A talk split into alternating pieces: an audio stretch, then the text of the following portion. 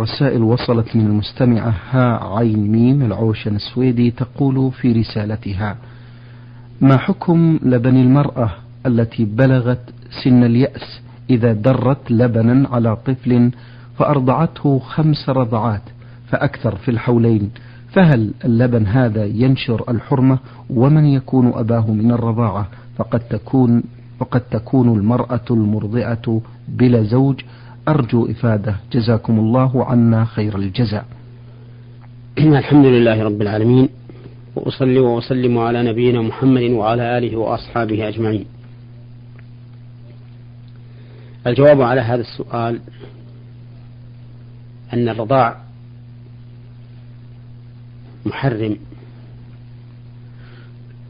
يثبت به من التحريم ما يثبت بالنسب. لقول النبي صلى الله عليه وسلم يحرم من الرضاع ما يحرم من النسب.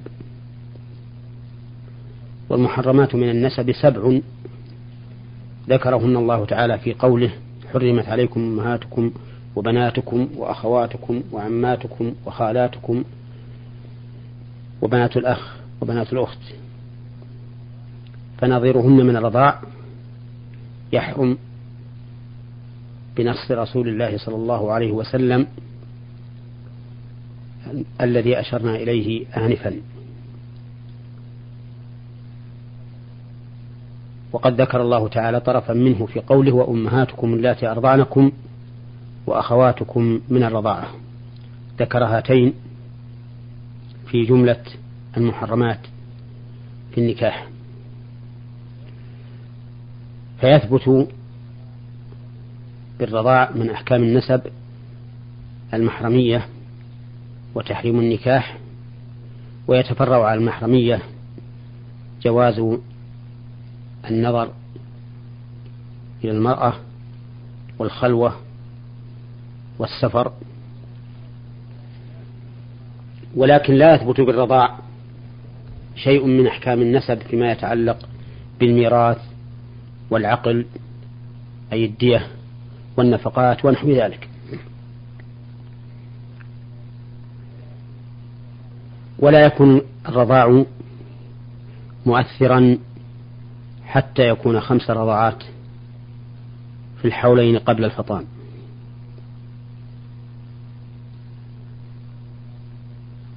والسؤال الذي سألت عنه هذه السائلة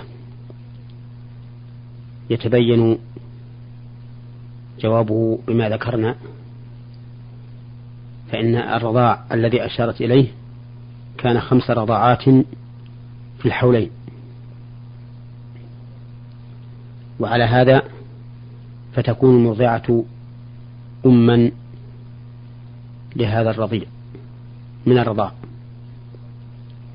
لعموم قول الله تعالى وأمهاتكم اللاتي أرضعنكم حتى وإن كان الرضاع حتى وإن كان اللبن قد در بعد أن بلغت سن الإياس.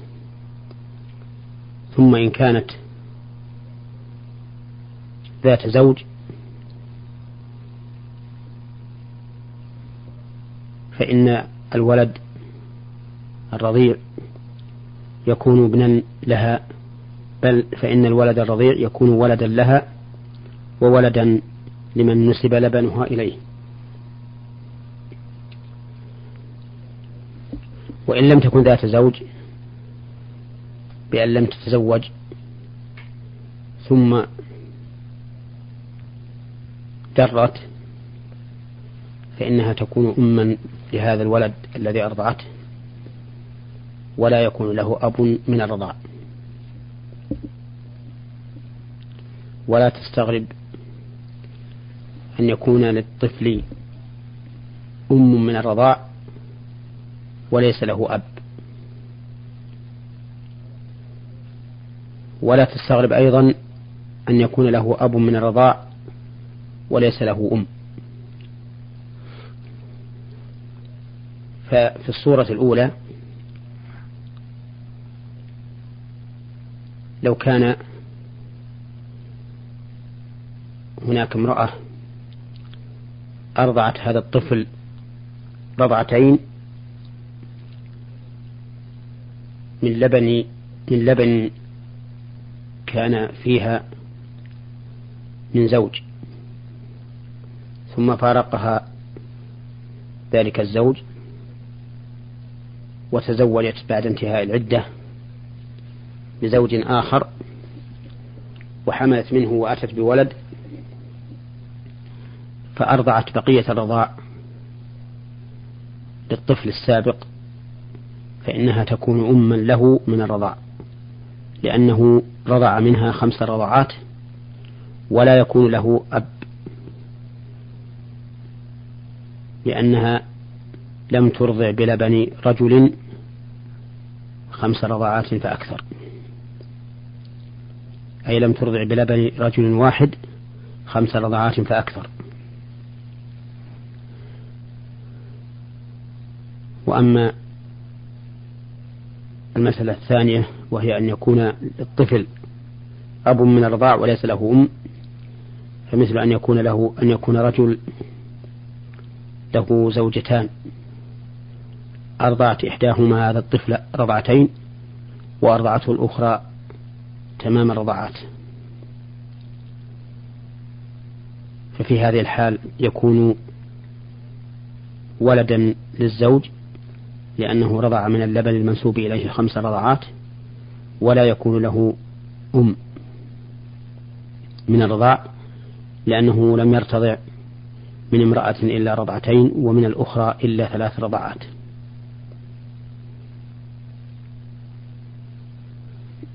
نعم. آه، أيضا تسأل وتقول هل يجوز أن يسمى الإنسان بالعزيز والحكيم والعادل؟ نعم يجوز أن يسمى الإنسان بهذه الأسماء بشرط أن لا يلاحظ فيها المعنى الذي اشتقت منه بأن تكون مجرد عالم فقط. ومن أسماء الصحابة الحكم وحكيم حزام وكذلك اشتهر بين الناس اسم عادل وليس بمنكر. أما إذا لوحظ فيه المعنى الذي اشتقت منه هذه الأسماء فإن الظاهر أنه لا يجوز. لأن النبي صلى الله عليه وسلم غير اسم أبي الحكم الذي تكنى به لكون قومه يتحاكمون إليه. وقال صلى الله عليه وسلم إن الله هو الحكم وإليه الحكم. ثم كناه بأكبر أولاده شريح. وقال له أنت أبو شريح. وذلك أن هذه الكنية التي تكنى بها هذا الرجل لوحظ فيها معنى الاسم. فكان هذا فكان هذا مماثلا لأسماء الله سبحانه وتعالى. لأن أسماء الله عز وجل ليست مجرد أعلام بل هي أعلام من حيث دلالتها على ذات الله سبحانه وتعالى وأوصاف من حيث دلالتها على المعنى الذي تتضمنه. وأما أسماء غيره فإنها مجرد أعلام. إلا أسماء النبي صلى الله عليه وسلم فإنها أعلام وأوصاف.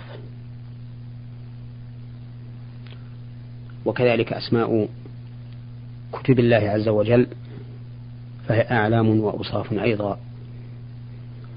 نعم. آه، سؤال أخير في رسالة المستمع تقول ما حكم صلاة أربع ركعات قبل صلاة العصر؟ وأيضا ما حكم صلاة أربع ركعات قبل صلاة العشاء وأربع ركعات بعدها. إذا كانت هذه الأربع ركعات تصلى مثنى مثنى فلا حرج فيها. وأما إذا كانت تصلى سردا بتسليم واحد فإن النبي صلى الله عليه وسلم يقول صلاة الليل والنهار مثنى مثنى. فالمشروع للمتنفل أن يصلي النفل ركعتين ركعتين سواء كان ذلك في صلاة الليل أم في صلاة النهار. إلا الوتر فإن الوتر يختص بجواز الزيادة على ركعتين فإذا أوتر الإنسان بثلاث جاز له أن يصلي ركعتين ويسلم ثم يصلي الثالثة وحدها. وجاز له أن يوتر بثلاث جميعا بتشهد واحد. وإذا أوتر بخمس سردها سردا و... سردا بتشهد واحد وسلام واحد. وإذا أوتر بسبع فكذلك يسردها سردا بتشهد واحد وسلام واحد. وإذا أوتر بتسع سردها إلا أنه يجلس في الثامنة فيتشهد ولا يسلم ثم يصلي التاسعة ويتشهد ويسلم. فيكون الإيتار بتسع فيه تشهدان وسلام واحد. وإذا أوتر بإحدى عشرة صلى ركعتين ركعتين وأوتر بواحدة. نعم.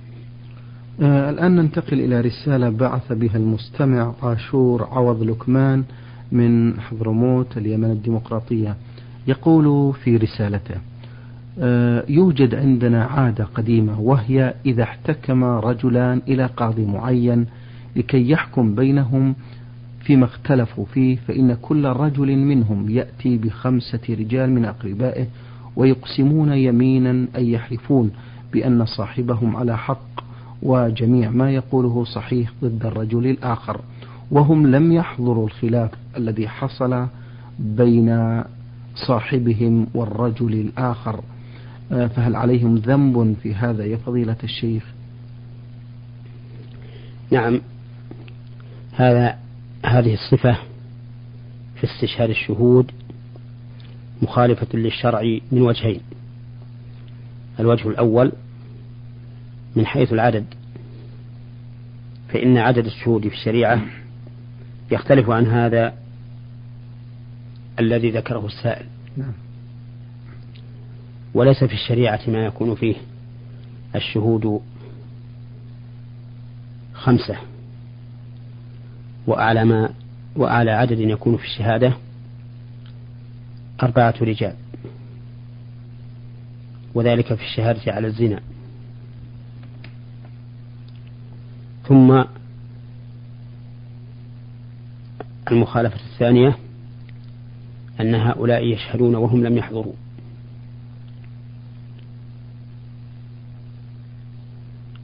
والشهادة بدون علم من الشا... بدون علم الشاهد شهادة زور محرمة بل هي من كبائر الذنوب. وقد عد النبي صلى الله عليه وسلم أكبر الكبائر وكان متكئا فلما بلغ الشهادة جلس فقال ألا وقول الزور؟ ألا وشهادة الزور؟ وما زال يكررها حتى قال الصحابة ليته سكت وهذا دليل على عظم شهادة الزور وأنها من أكبر الكبائر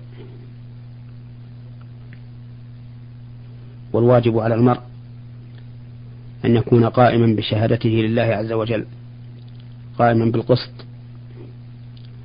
لا يشهد لأحد إلا بما علمه ولا يشهد على أحد إلا بما علمه فلا يحمله قرابة القريب أو غنى الغني أو صداقة الصديق على الشهادة له ولا يحمله عداوة العدو وبعد البعيد وفقر الفقير على الشهادة عليه. بل تكون شهادته لله عز وجل. يا أيها الذين آمنوا كونوا قوامين بالقسط شهداء لله ولو على أنفسكم أو الوالدين والأقربين. إن يكن غنيا أو فقيرا فالله أولى بهما. فلا تتبعوا الهوى أن تعدلوا. وإن تلووا أو تعرضوا فإن الله كان بما تعملون خبيرا.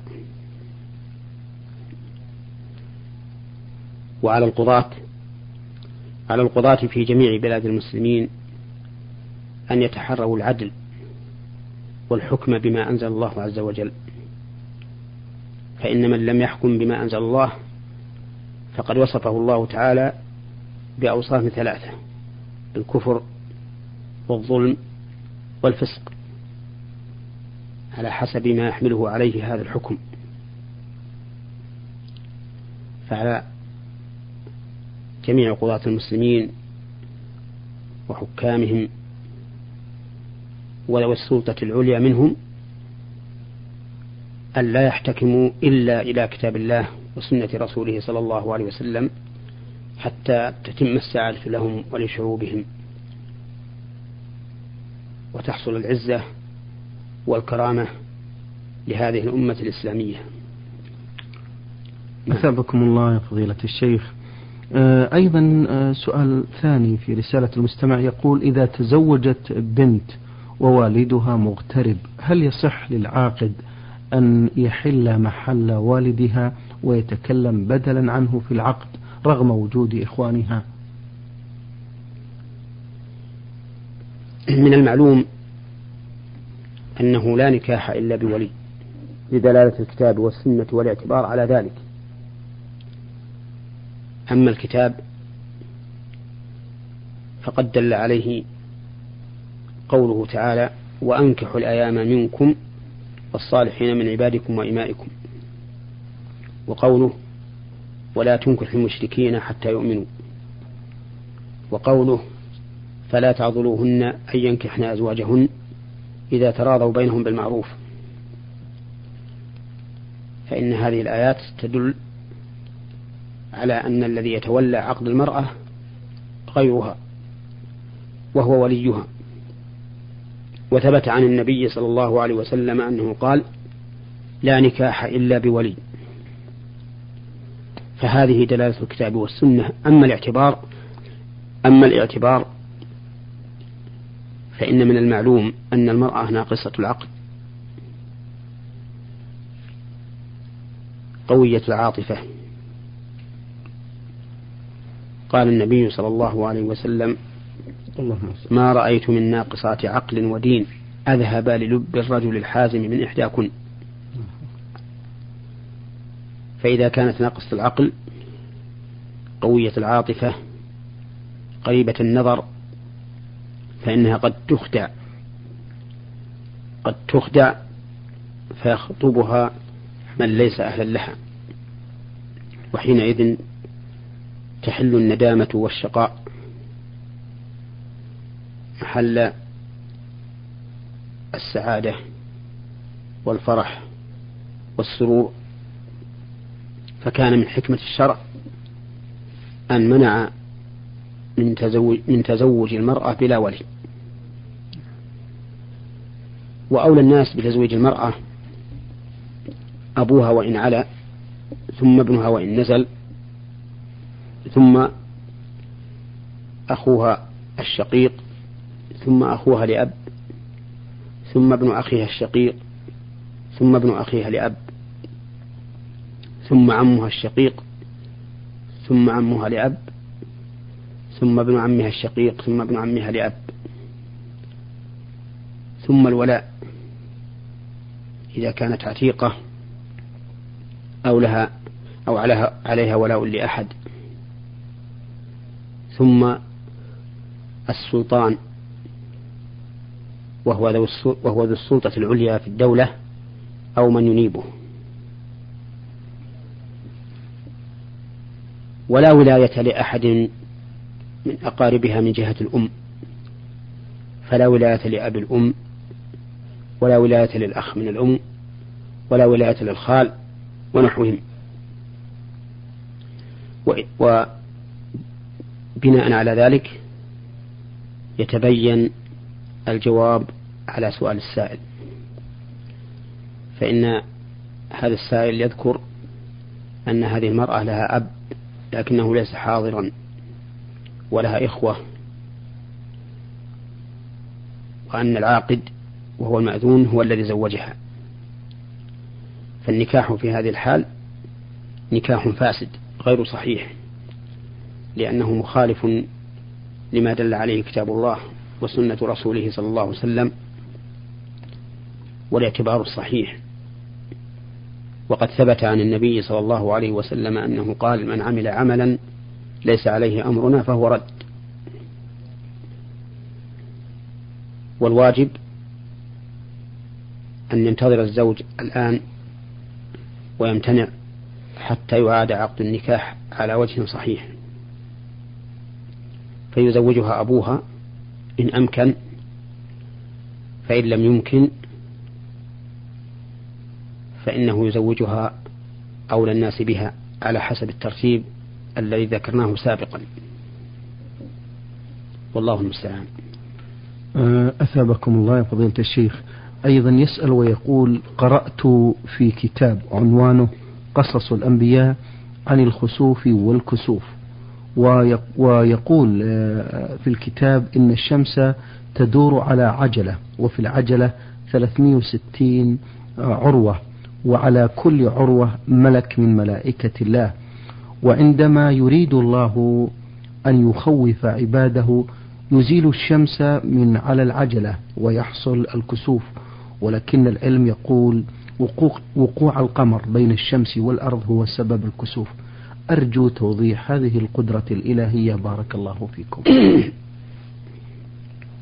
القدرة الإلهية أعظم مما ذكره السائل عن هذا الكتاب الذي هو قصص الأنبياء. ويدلك على عظمته على عظمة قدرة الخالق عز وجل. قوله تعالى إنما أمره إذا أراد شيئا أن يقول له كن. فيكون. وقوله عز وجل ثم استوى إلى السماء وهي دخان فقال لها وللأرض ائتيا طوعا أو كرها قالتا أتينا طائعين. وقوله تعالى عن البعث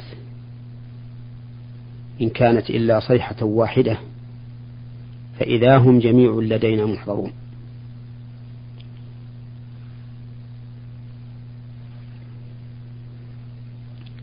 وقال عز وجل فإنما هي زجرة واحدة فإذا هم بالساهرة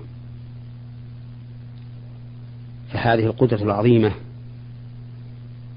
أن يصاح بالخلق وهم أموات في القبور ثم يخرجون بهذه الصيحة خروج رجل واحد حتى يحضرون عند الله عز وجل. وقال تعالى ما خلقكم ولا بعثكم إلا كنفس واحدة. فالقدرة الإلهية لا يبلغ العقل مداها أبدا لأن الله تعالى أعظم من أن يحيط أحد بذاته أو بصفاته. أعني من حيث الكنه والحقيقة. قال الله عز وجل يعلم ما بين أيديهم وما خلفهم ولا يحيطون به علما. وقال عز وجل لا تدركه الأبصار وهو يدرك الأبصار وهو اللطيف الخبير.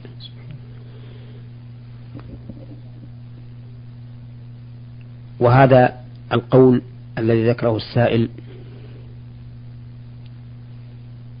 عن الشمس قول باطل لا صحة له ولا أصل له في كتاب الله ولا في سنة رسول الله صلى الله عليه وسلم.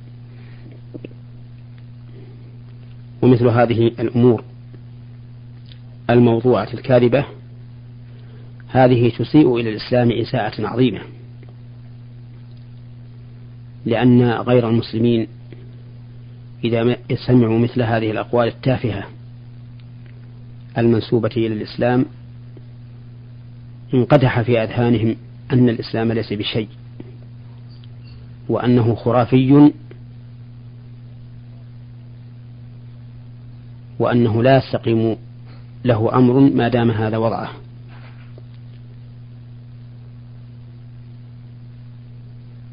وحينئذ يكون هؤلاء الوضاعون قد طعنوا في الإسلام من حيث لا يشعرون. والكسوف حقيقته ما ذكره السائل من أن القمر يحول بين الشمس وبين الأرض حتى يحصل الكسوف في الجزء. في الجزء المحاذي للقمر من الأرض ولهذا لا يحصل كسوف الشمس إلا في آخر الشهر حيث يكون القمر قريبا منها يمكن أن يحول بينها وبين الأرض كما أنه لا يحصل خسوف القمر إلا في ليالي الإبدار حيث, حيث, حيث يكون حيث يكون بين القمر والشمس تمام المقابلة. فيمكن أن تحول الأرض بين الشمس والقمر على جزء من القمر أو على كل القمر فيحصل الخسوف. فسبب كسوف الشمس حيلولة القمر بينها وبين الأرض وسبب خسوف القمر حيلولة الأرض بينه وبين الشمس. وكل هذا إنما يكون بأمر الله عز وجل وبقضاء الله وقدره. والله عز وجل يقضي ذلك من أجل أن يخوف العباد. وهذا هو السبب الشرعي للكسوف والخسوف. قال النبي صلى الله عليه وسلم إن القمر إن الشمس والقمر آيتان من آيات الله لا ينكسفان لموت أحد ولا, ولا لحياته. وأمر صلى الله عليه وسلم عند حدوث ذلك أمر بالصلاة والصدقة والاستغفار والتكبير والدعاء والعتق. كل هذا تفاديا لغضب الله عز وجل الذي انعقدت أسبابه وجعل الله عز وجل هذا الكسوف إنذارا به. والنبي عليه الصلاة والسلام قال يخوف الله بهما عباده. فالكسوف والخسوف إنذار وليس عقوبة حتى ينقدح في أذهان بعض الناس الشك في هذا الأمر. يقول إن الكسوف والخسوف يحدث دائما ولا نجد بأسا. فيقال إن النبي صلى الله عليه وسلم لم يقل إنها عقوبة وغضب. لا بد من وقوع العقوبة والغضب. ولكنه قال إن الله يخوف بهما عباده لعلهم يحدثون إليه يحدثون له توبة. فإذا قاموا وصلوا وفعلوا ما أمرهم به النبي صلى الله عليه وسلم فإن الله تعالى قد يرفع عنهم العقوبة بسبب هذه الأمور التي قاموا بها بأمر نبيهم صلى الله عليه وسلم. يقول بعض الناس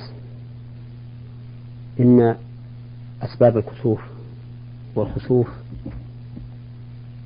معلومة تعلم من قبل حدوثه فيشك فيما جاءت به السنة من كون الكسوف والخسوف. تخويفا من الله عز وجل للعباد. والجواب على ذلك أن لا شك في الأمر. فإن الذي قدر هذه الأسباب هو الله عز وجل. آه، في نهاية هذا اللقاء نشكر الشيخ محمد بن صالح بن عثيمين الأستاذ بكلية الشريعة بالقصر